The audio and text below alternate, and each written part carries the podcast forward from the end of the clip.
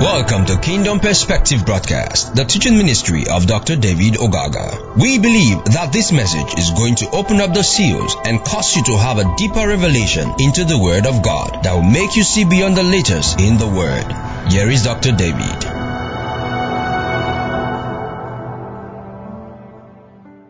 System. We pray thee, God, that you begin to instruct us through this word this evening to come to the place of accurate understanding of your intent for us, even as you receive us to yourself as sons. In Jesus' name, amen. All right, we want to start another series. Uh, this one we'll call our adoption. Adoption.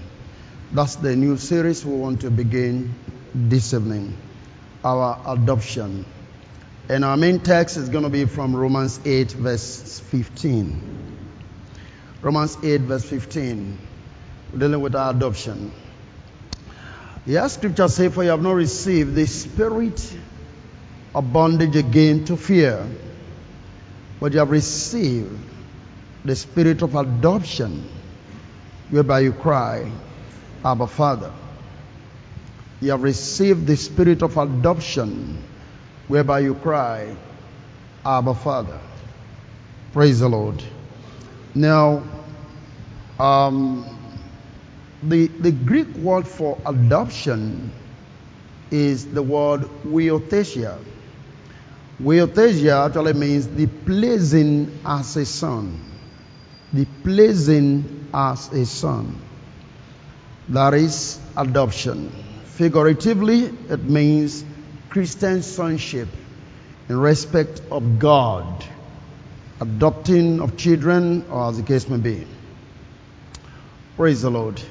So we're going to go into the scriptures to find out something. Uh, again, let's just quickly look at Romans chapter 9, verse 3. Romans chapter 9, verse 3. So that will give a full definition to the word adoption. For I could wish that myself were accursed from Christ for my brethren, my kinsmen, according to the flesh. Verse 4 says, Who are Israelites? To whom pertained the adoption and the glory and the covenant and the giving of the law and the service of God and the promises. Now, adoption, I want you to hold on to those two scriptures that we're going to go into the word. First of all, in Revelation, I mean, in Romans chapter, um, the first one we read, which is Romans chapter 8, verse 15, says, we have received the spirit of adoption. Right? Okay. Um, adoption ordinarily was an act which was very frequent among the ancient Hebrews and the Greeks and the Romans. It was a frequent occurrence. It was something that was done very often. And uh, I'm also sure that you understand the word adoption in relation to the Western concept of the word adoption. Now, like I said, the Greeks, the Romans, and Hebrews, they actually had the this thing in place. They were practicing very often. Now, this is when somebody takes a child who is not his biological child and takes the child to his own family. And in that instance, you find that this child has every right as if he was, he or she was a biological child of the father adopting him. Are you there with me? We have situation where people go to orphanage homes and pick children. Right? Now, when you bring in the child to your home, automatically the child receives every right that your biological child should have had. And like it was practiced in the Romans and all of those setting, if, for instance, I adopt a child as a father to that child and I pass on into glory, the child have right to my estate. Now, if I have a child and I also adopted another child and I pass on into glory, that adopted child shares equal right with my biological child. Are you there? Praise the Lord. So the child has those privileges and all of those things. He can possess the property of the father who adopted the child. And all of that, and like I said, they can share equal right with the biological child of the same father if he adopted a child and yet he had a biological child. And this instance, as it were, the child loses his right to his former family where he's been adopted from. You do not have right in that family anymore. You only have right in your immediate adopted family. Are you getting what I'm talking about? I want you to get this background because I'm going to be asking some questions. So, for instance, like the Romans, they have rules that guides the adoption of a child so that you don't abuse the child or make the child to lose he or her right as it was supposed to be. Amen? Right. So, they have all of that. Now, let me give you an example of this from the Bible. Um, 2 Samuel chapter 9. Let's look at 7 to 13. The book of 2 Samuel chapter 9 7 to 13. Praise God.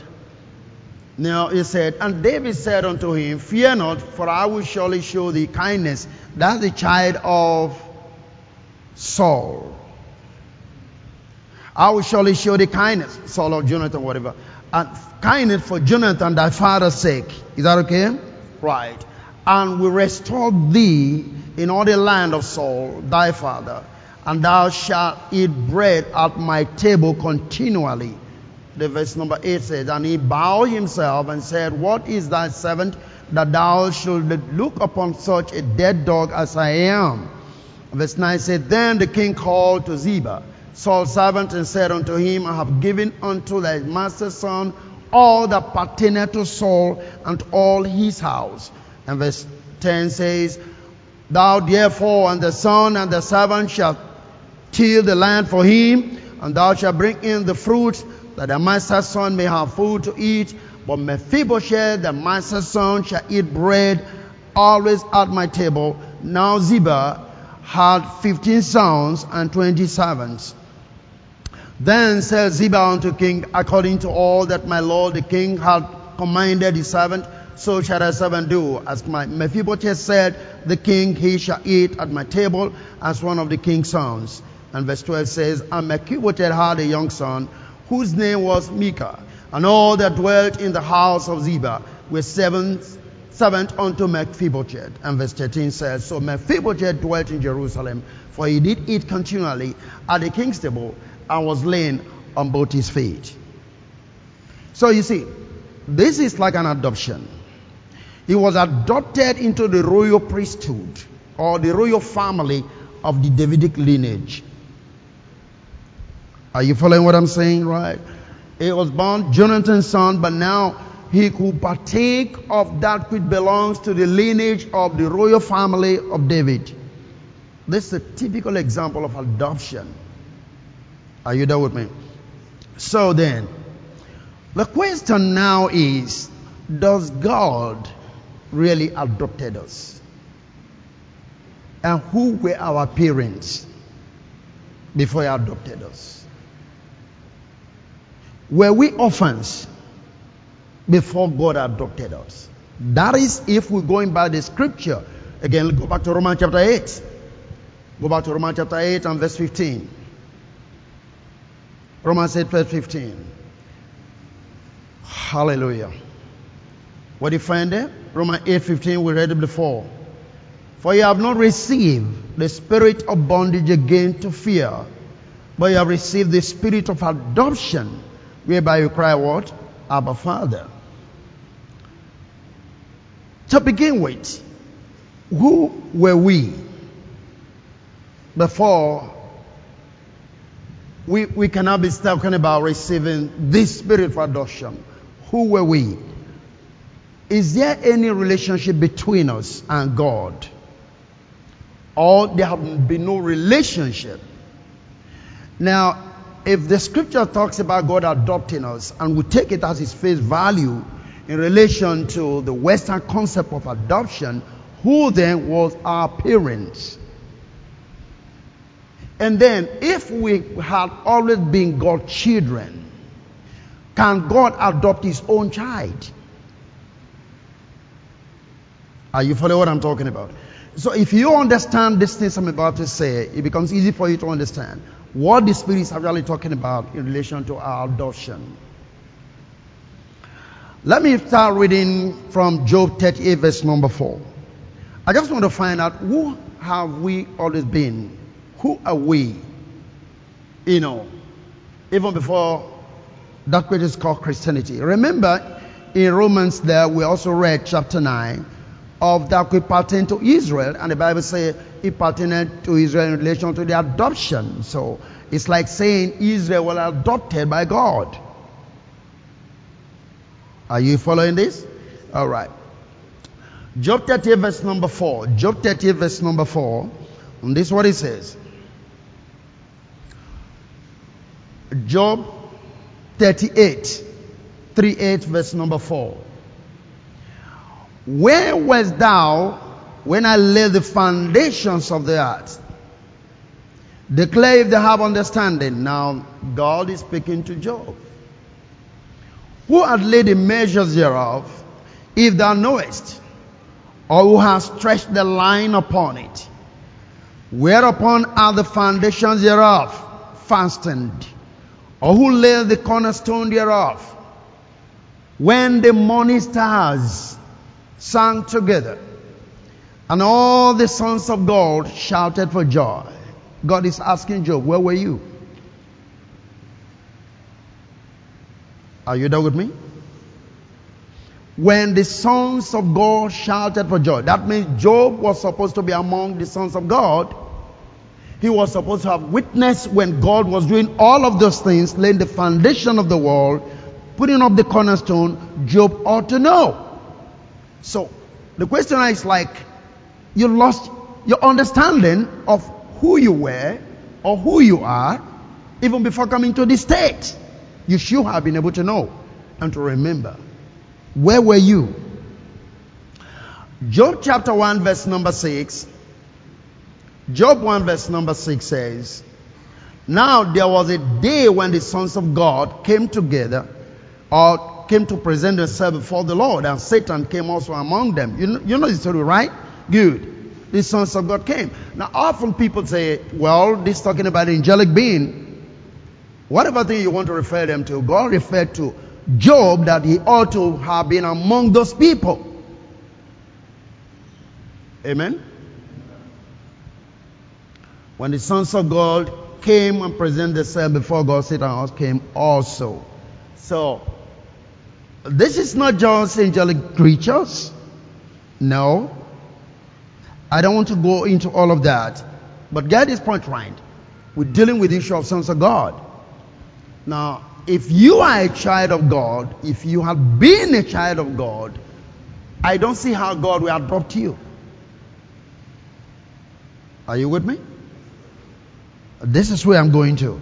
Now, if you look at the book of Luke chapter 3, and you read from the NIV, if you want to read from 23 to 38, but we're just going to take the last two verses. Luke chapter 3. Okay, let's look at 23 and I will go to uh, 38 because we can't read all of that. So, 23. Now, Jesus himself was about 30 years old when he began his ministry. He was the son, so it was thought, of Joseph, the son of Heli. Go next verse. Verse 24. Just read it. The son of Meta, the son of Levi, the son of Micah, the son of Janai, the son of Joseph. So you can see all of that, the genealogy. Now go down to verse uh, 38. Okay, let's take 37 and 38. 37, and he said, the son of Methuselah, the son of Enoch, the son of Jared, the son of Mahalali, the son of Canaan, and then look at this. The son of Enos, the son of Seth, the son of Adam, the son of God. So who was Adam? Son of God. That's what the Bible says. Is anybody understand what I'm saying here? Good. Adam was the son of God. In fact, is, the scripture simply said the son of God. Just like Christ is the son of God. Is that okay? Right. I want you to pay because very important. This is the genealogy of Jesus we trace now. And we're told here that Adam is, or Adam the son of God. Just in quote. The King James said Adam was the son of God. Now, when he said was the son of God, that means something happened somewhere along the line. Is that okay? But now, if it was he was the son of God, what changed? If we want to even take it from that perspective, what really changed? Okay. I would like us to look at something again, very important. What could change when we say Adam was the son of God was because he fell. Am I right? Come on, are we together? Good. Because he fell, but he said was the son of God. But let's not forget what I'm dealing with. If Adam was the son of God or is the son of God, there is no way God can adopt his own child.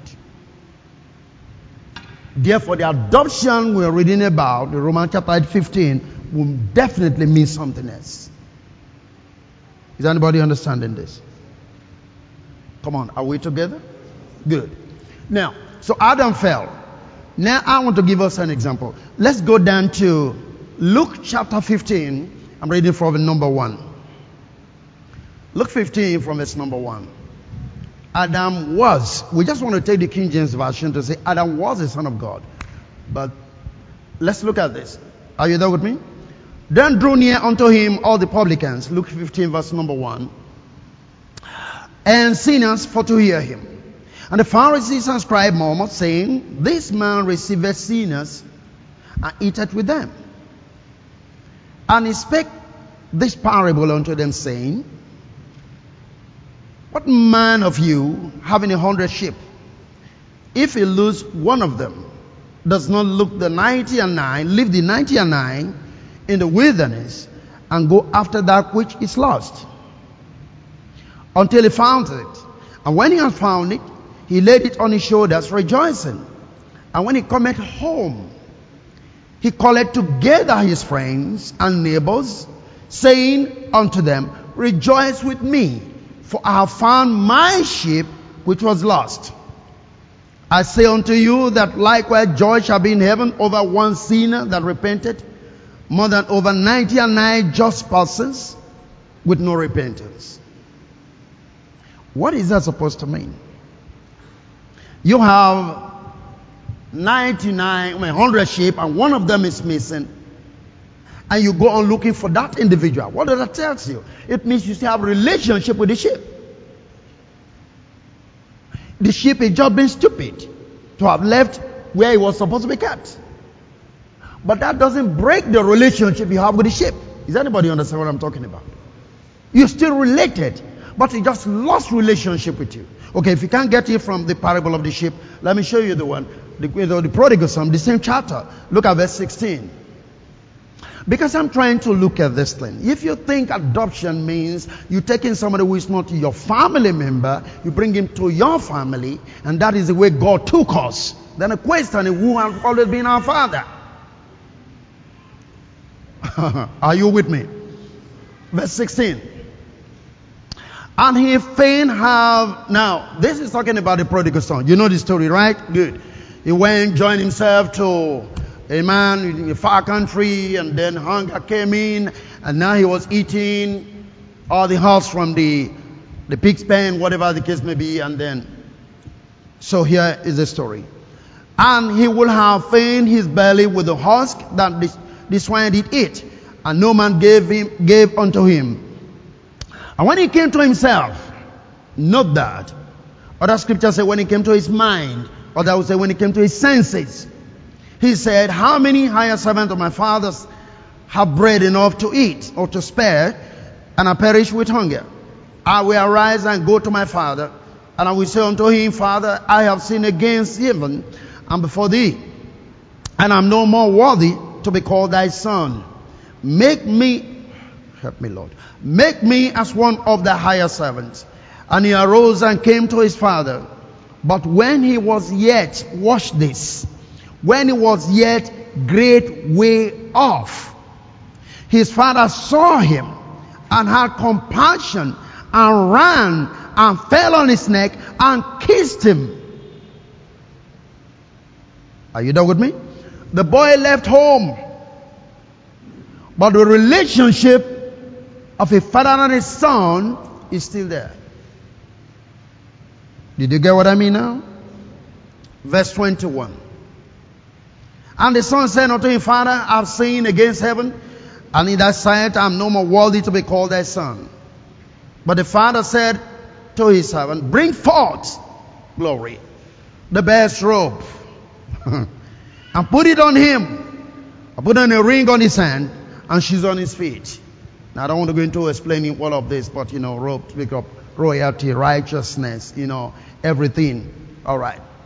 So, here is the picture. Are you with me? The prodigal son left home just like Adam left home. The relationship of the father and the son is still intact, but the boy lost the mind that he belongs to a home. And so he left home, he started suffering, but when his senses came back, what happened? He went back home, and the father is still there to receive him. When the father got him back, is that adoption? Talk to me. Are you following what I'm talking about? Do you call that adoption? No. He only missed it. Adam lost it. Now let me show you something. Galatians 3 verse number 7. I mean Genesis 3, sorry. Genesis 3 verse number 7 and 8. Let's just read those two. Oh, okay. Verse 8 and then we'll look at verse 21. You remember the story? In, yes, Genesis 3. After the ate of the tree of knowledge of good and evil, the Bible says the eyes of them both were open and they knew that they were naked. And what they do? They sew fig leaves together and made themselves what? Aprons. Is that okay? Right. The heat from God. Now go to verse 21. Verse 21. Unto Adam also, and to his wife, did the Lord God did what? Make coats of skins and clothed them. His heart is still towards even this prodigal son. Are you still there with me? Adam in his mind felt he separated from God, but God is saying, no, my heart, my mind is still on you. You follow what I'm saying here? So, if Adam were to return like the prodigal son, will you say God adopted Adam? Never. The lost sheep that the shepherd found, will you say God adopted the sheep? Never. The relationship is still there. The sheep lost understanding. The prodigal son lost his understanding. Adam missed it completely. But God still looked for them to clothe them with what? Coats of skin. His heart is still towards Adam. So for me, the relationship is still there, but something happened. The separation is actually in the thoughts and the mind of Adam. Because he has sinned. He felt guilty. He felt separated. He felt, no, God doesn't. Somebody said about, he drove him. I, I tried to explain that in one of these posts I did. You see, you remember very well that Adam never sinned. The scripture said that plainly, the book of Timothy. Is the woman that is the transgression, not the man. So why did the man leave the garden? Adam had to follow the woman out of the garden, take on the guilt of the woman, so that Ephesians 5 and Ephesians 6, Ephesians particular, will be fulfilled, where the scripture says, we speak about the church and Christ. If Adam had not followed the woman, Jesus wouldn't have died for the church. Are you following me? The woman have sinned. Adam will not let the wife go carry the burden alone. So, Adam have to go along with the woman. And that was done so that Jesus himself would die for the woman. Did you get that? Which is a bride, which is a church, which is you and I. So if Adam had not followed, because Adam was not in the transgression, one thing you must understand, John said that this is the light that lightened every man. He talks about a light that came with darkness cannot comprehend. What that means. It means darkness cannot understand, cannot comprehend, cannot overtake the light that Adam was carrying. There was no way Satan could deceive Adam because he was a light being. So you have to deceive the wife, and scripture clearly said that. Adam was not in the transgression, the woman was. Are you there with me? So, going by all of the scriptures, what do you conclude? Man still have relationship with God, but he have the understanding that he still have relationship with God. Amen. Man, there is no way. Now, we're going to go down. Let's go back now to our scripture. Romans 8, verse 15.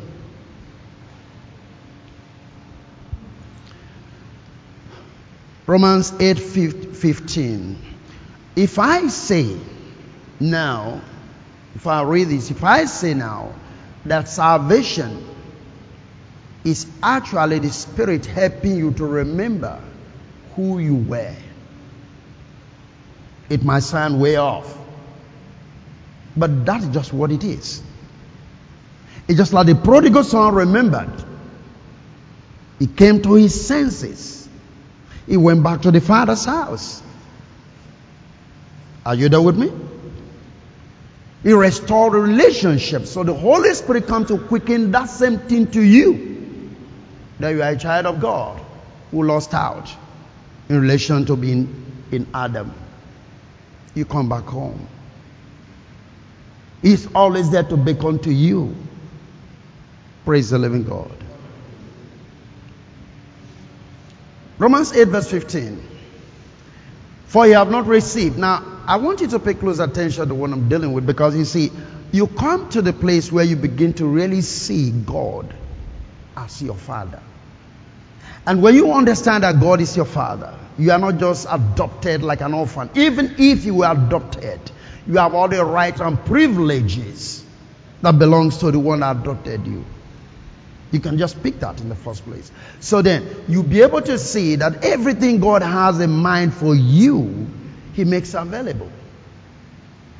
When God becomes your father, you begin to see the reality of how you can trust Him to make provision for your life to take care of you as every father takes care of the child. Romans 8:15. For you have not received the spirit of bondage again to fear, but you have received the spirit of adoption whereby you cry, Abba Father. And I told you this word, yes, huiothesia. Huiothesia have nothing to do with you taking somebody from another family and bringing it to your family. Actually, what it talks about is when your child gets matured enough you bring him. This is what the, the Hebrews does. I'm going to explain in part two fully. But you see, when you have a child and the child has grown to a level of maturity, you can bring out the child and speak to the public and let the elders of the city know your child has matured enough, he can handle your estate. That's huiothesia. It's, that's why it describes a pleasing as a son a pleasing as a son, a mature son that have come to the place where he can handle the father's business or the father's estate. Hallelujah. Now, there is something here that I want you to note. It said, You've received the spirit of adoption, whereby you do what? You cry, Abba Father. And the important thing I want you to note here now is that slaves doesn't call their masters father. Slave women, I mean slave girl doesn't call their mistress mama. Are you following me? And so when he said, You have not received the spirit of bondage again to fear, you have to begin to understand something. Fear what? Two things you were afraid of. One is death. Number two, it has to do with the law Mount Sinai. When God came down to give the law, the Bible says it was lightning and quaking and all of those trembling things, and the people were so much afraid. Even Moses was afraid. How many of you remember that? Good.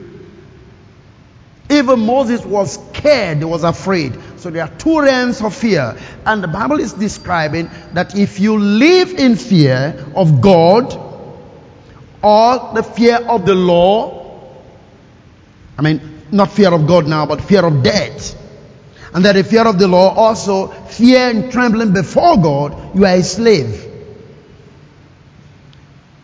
Are you following this? Okay. So it's a known fact that slaves were not permitted to use the word Abba Father or Ima, mother, in addressing their masters and mistresses. It was not permitted. Only sons can. Now, if you are walking or still living in bondage again to fear, that means you'll be controlled by the law, or else you have the fear of death all the days of your life. Hallelujah. So, all that we are under the law, we're in bondage to its rites and ceremonies, and through the prevalence of that corrupt nature with which every human being is polluted. And we can talk about the removing of the law. The law has power over man because of the fallen nature, so we're always afraid of what the law can do. The wages of sin is always death. The law is always there to say you are sentenced to death. The law is only pointing out to you how sinful you are. Amen. And so here we find that if you're living under the kind of law as it were before, uh, you always transgress. And when you transgress the law, the consequence is that you forfeit your lives and privileges that you have as a child of God. Do you understand what I mean? You see, Adam had to lose everything, miss out on everything because the law was there. Thou shalt not eat. So, with the law, once you transgress, you forfeit your rights as a son. So you're always living under fear, perpetual fear of death and subject to bondage. Now, let's read this. Hebrews 2 4, 14. Hebrews 2 verse 14. Hebrews 2 verse 14. For as much then as the children are partakers of flesh and blood, he also likewise himself took part of the same that through death he might destroy him that had the power of death, and that is the devil. And verse 15. And deliver them who through fear of death were all their lifetime subject to what? The bondage. So Romans 8 15 says, You have not received the spirit of bondage again to the world, to fear. So, number one, the fear of death, if it's still in your life, you act like a slave in your father's house. If the fear of death is still controlling you, you are not, you have not been able to come to that place where you can cry, Abba Father. Are you there with me? Now, the believers in Christ, through, I mean, Christ Jesus, we've been brought out of from under the law, which was a, kind of code of condemnation, and consequently, we were free from the bondage. Even the unbelieving Gentiles were also in that state of bondage, as well as the Jews. Why? Because they had all the multitude of this heavy load of sacrificing to idols. So much so that they should not believe and walk with it such that they understand it if you don't do certain things on sacrifices to your idols, they'll kill you. You understand what I mean? If you don't do certain sacrifices to your idols, the idols will kill you. So again, we had all of the rituals that the Gentile nations were under. So they were also living under bondage. That means they were slaves. Just like the Jews were slaves to the traditional rites of the law. They are afraid in the sense that if they don't make certain sacrifices to the idols, protection will no longer be there. Their farmland will not produce. Their journeys will not be with mercy. The Lord said, Your going out and coming in shall be a blessing. A blessing, you're going out, blessing, coming in. Traveling, whatever, for them, the fear of death is always there unless they have to make some sacrifices. So they were completely in bondage. And some of you still live that way. I'm sure you're following the series we're dealing with the issue of idols. Some of you are still living that way. You still have the conviction or the thinking that one devil is going to kill you as you're traveling, or sickness is going to kill you tomorrow, that because you couldn't do something right. Praise the living God. So we have all of these people that way. Now, go with me to Galatians 1 verse 4. I mean, Galatians chapter 4, reading from verse 1. NIV. Let's read something there. NIV. And it says, What am I saying? What I am saying is that as long as the heir is a child, he's no different from a slave. Though he owns the whole estate. So children own estate, sons own estate, but slave doesn't own the estate. Now, hear me now. If you're living under the fear and the bondage of debt, like we were saying before, and under some laws and rituals that you feel if you offend them, your life is cut short, there is no way you can possess the father's estate because you are a slave. As long as the laws are the thing that are guiding you. Now, don't forget what I'm talking about. We're talking about adoption. And I'm trying to make you understand. Primarily, we were not lost in the sense that another father gave birth to us, so God had to adopt us to his family. No. Hallelujah. We only lost the understanding that God is our father. So here the Bible is telling us, Paul is saying, even though you are an heir, but you're living under certain rules and regulations, not the Spirit of God, then you are a slave. And no slave has right to the estate of the Father.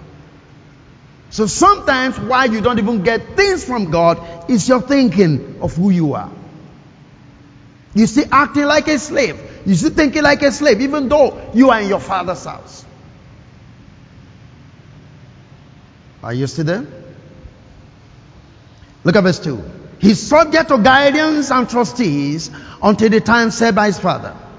So also when we were children, we were in slavery under the basic principles of this world. King James called that the elements of this world. The basic principle have to do with certain philosophies, like the Jews have to do with the laws, the rituals of Judaism. It's what they call the basic principles of this world. For us, it could be your idols that are guiding you. It could be your philosophy. It could be your tradition. All of those things are basic principles that you are living by. As long as those things are controlling you, you are a slave. Even though you are an heir unto the Father. Hallelujah. You see, the prodigal son was being controlled by another person. He could have no food. He was like a slave. Even though he was somebody, I mean, a bona fide son of the father. But was living like a slave, feeding pigs. And somebody was managing his life. So when you come to the place where the principles and philosophy of this world manages your life, you are a slave, even though you are a child of God. And being a slave means you cannot access the estate of your father. That's the most dangerous aspect of it. Hallelujah. So you must come to that realization that God is your father. And the earth and the fullness thereof that belongs to your father. And so you have access to all that belongs to your father because you're a bona fide son. So, but verse 4 says, But when the time had fully come, God sent his son, born of a woman, born under the law, verse 5, to redeem those under the law, that we might receive what? The full rights of son, adoption. So, where are they received from? From under the law. Where are they redeemed from? From under the law. That's adoption now. Is that okay? Are you with me?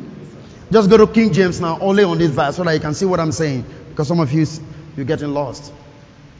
To redeem, no, you were fine. To redeem them that were under the law, praise the living God. Good. Then we have received the spirit of adoption, whereby we cry, What now? Abba Father. Did you get that? So now, but NIV says, that you receive the full rights of what? Of sons.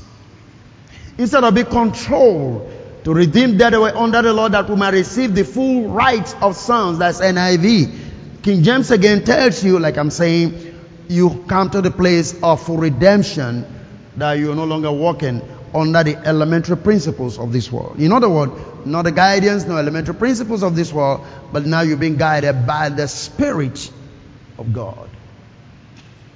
But the question is where they redeemed from? They were redeemed from under the law.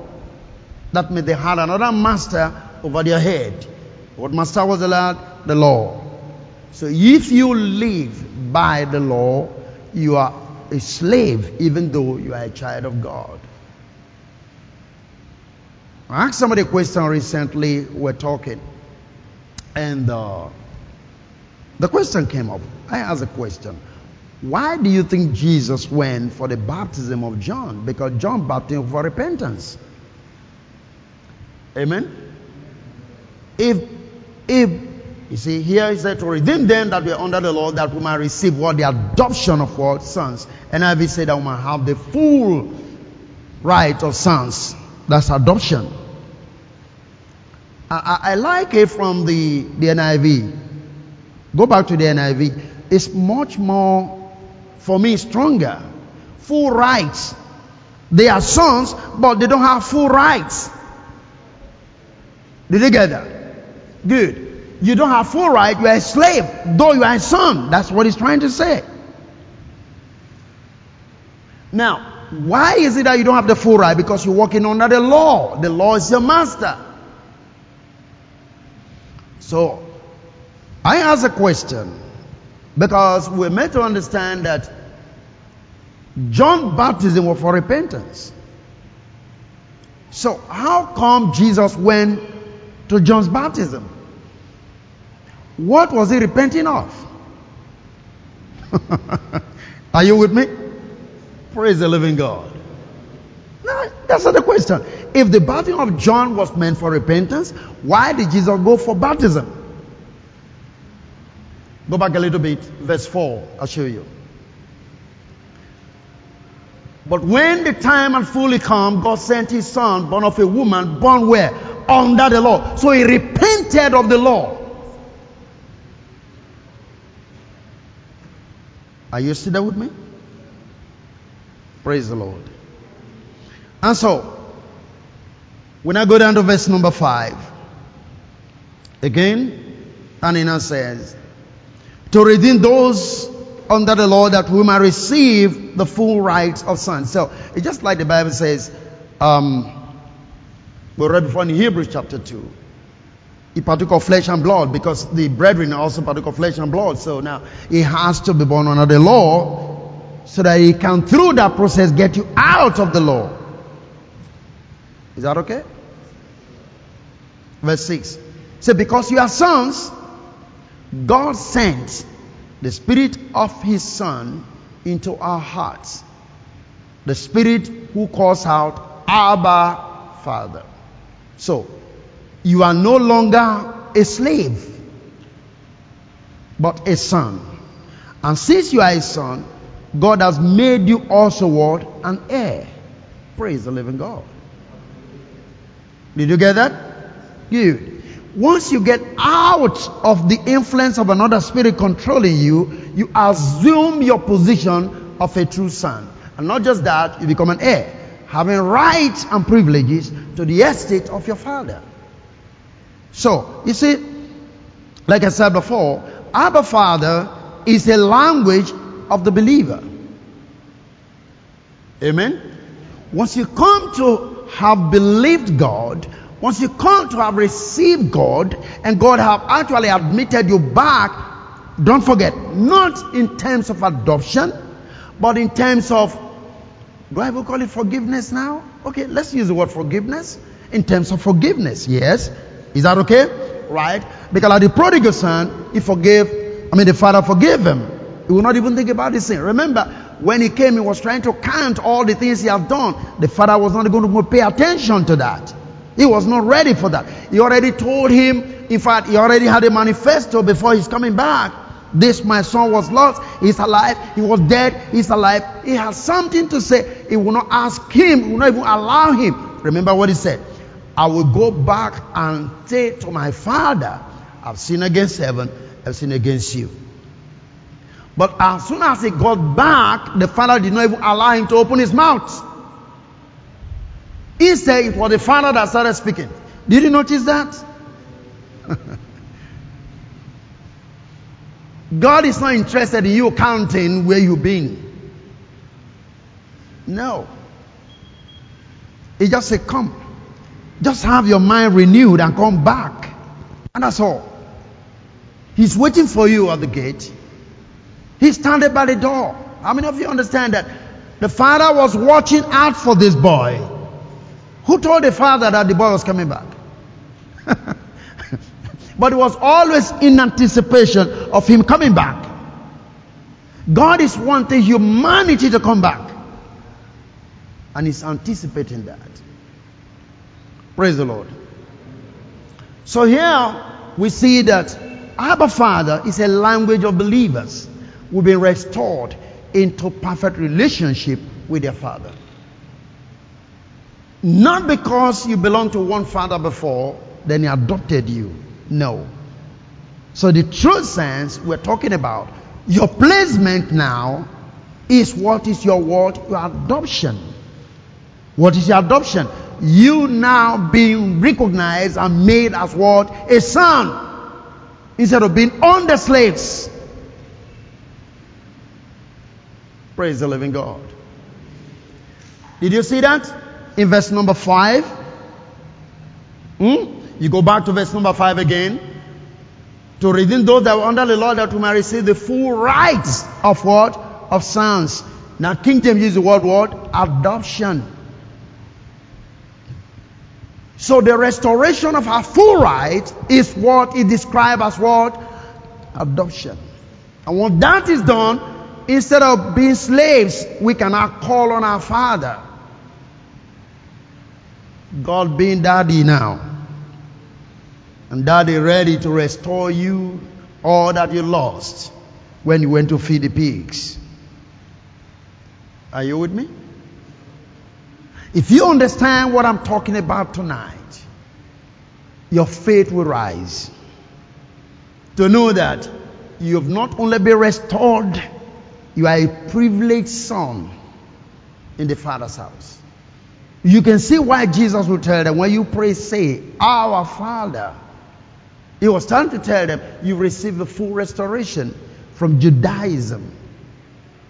You are now true sons. The full rights of sons have been bestowed on you. And that means you're qualified for heirship. You can inherit whatever belongs to God. So adoption in God's kingdom have nothing to do with God borrowing you from another father. Are you, is it making sense to you? Is the placement as sons, which has, to be, which has to do with the spirit coming to your spirit, and they will cry, What? Abba Father. The man that have not, let me, let me read the scripture. Hebrew 12, I'm about to close so. Hebrew 12, verse number 7. This is the difference between you and the man in the street. Hebrew 12, verse number 7. If you endure chastening, God dealeth with you as with sons. For what son is he whom the Father chasteneth not? But if you be without chastisement, wherefore all are partaker, then are ye bastards and not sons. Furthermore, we have had fathers of our flesh, which corrected us, and we give them reverence. Shall we not much more be in subjection unto the Father of spirits and live? Can you get that? Now, the difference is this. Now you can read Proverbs 20, 27. I've, I've explained that several times to you in these meetings. Uh, Proverbs, Proverbs 20, 27 talks about the spirit of man is the candle of the Lord, setting all the inward parts of the belly. Is that okay? Good. So now, what is Paul saying? If you are a bastard, it simply means you do not have the spirit coming to your spirit, making you to cry, Abba Father. Amen? You are an illegitimate son. So, what you see in the world are illegitimate children. Why? Because the Holy Spirit have not been united with their human spirit. So for Corinthians 6:17, 1 Corinthians 6:17 now says, He that is joined to the Lord is one spirit. That's why we cry Abba Father.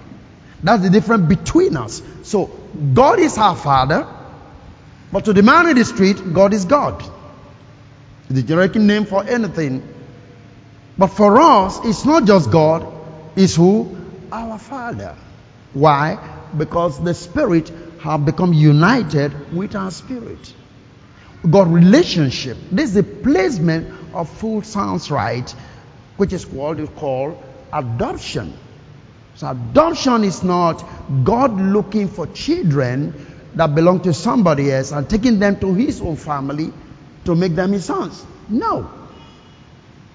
We have always been God's sons, but we lost our understanding through the fall.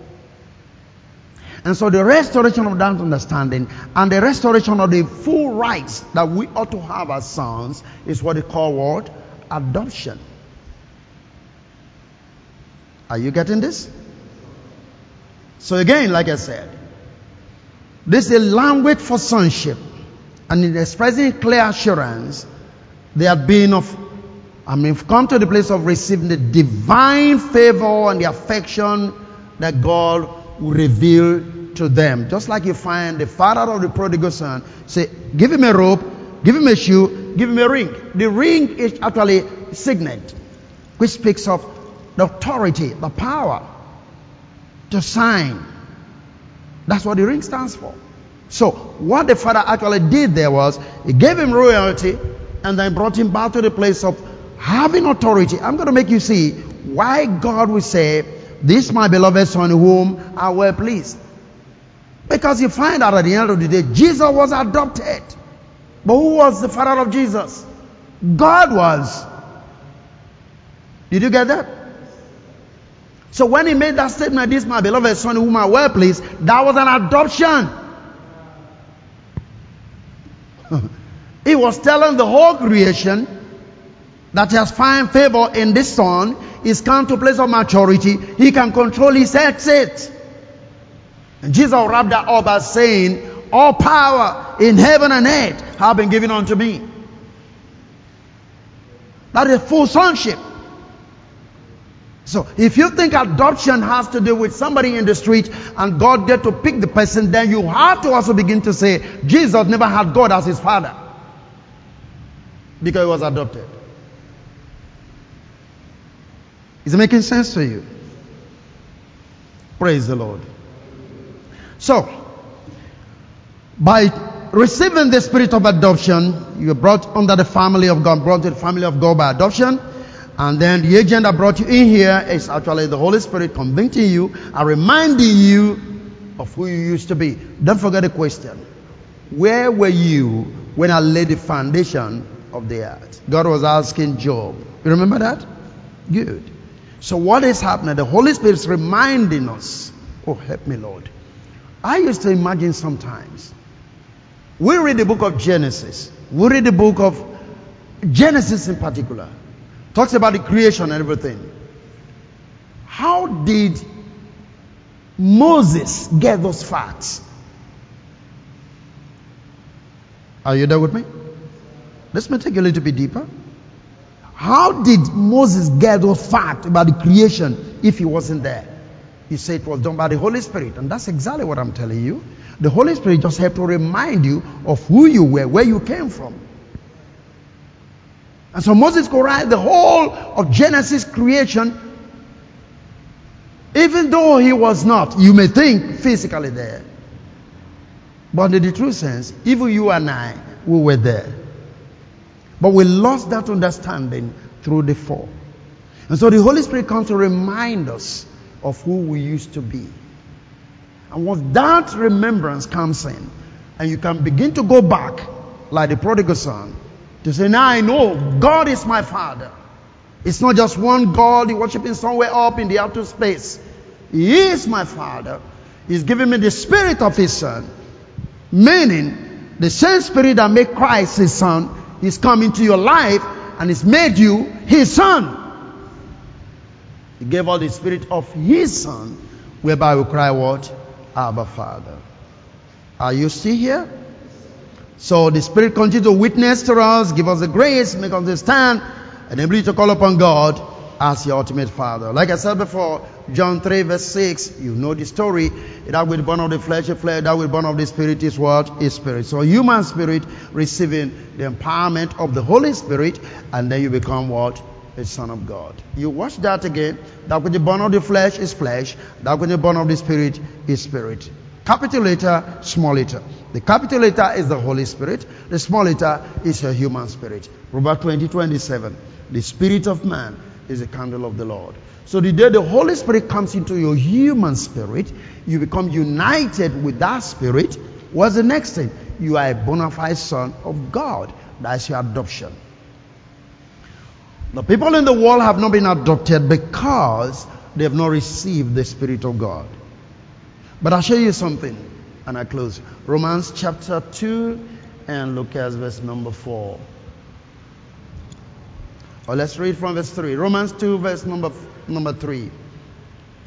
And thinkest thou, O man, you believer, you Christian, that judges them could do such things, we're doing whatever thing they are doing, and doest the same that thou shalt escape the judgment of God? Look at verse 4, which is a key thing. Or despisest thou the riches of his goodness and forbearance and long suffering, not knowing that the goodness of God leadeth thee toward to repentance. And when I see people say, well, I just choose to become a believer, I just believe God, I just choose to become, you know, they take all the credit for being born again.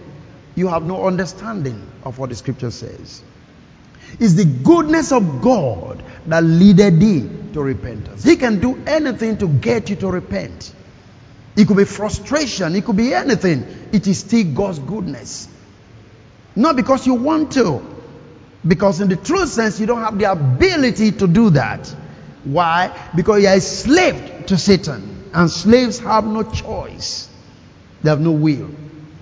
But when God's Spirit comes and begin to bring that remembrance to your mind, that of a truth you have been a child of God, but you lost it.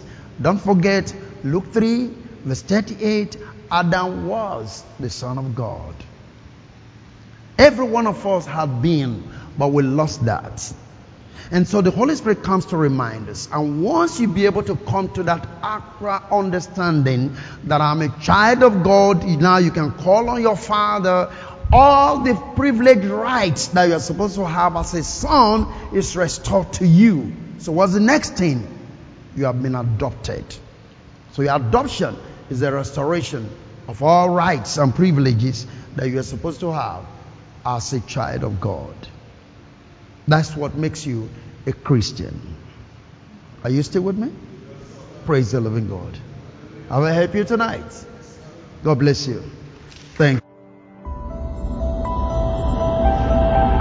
Thank you for listening to Dr. David Ogaga. We know you have been blessed by this station. You can share this message with your friends and loved ones. For more information, inquiries, and free downloads, please visit www.davidogaga.org or you can send us an email admin at gkai.net. God bless you.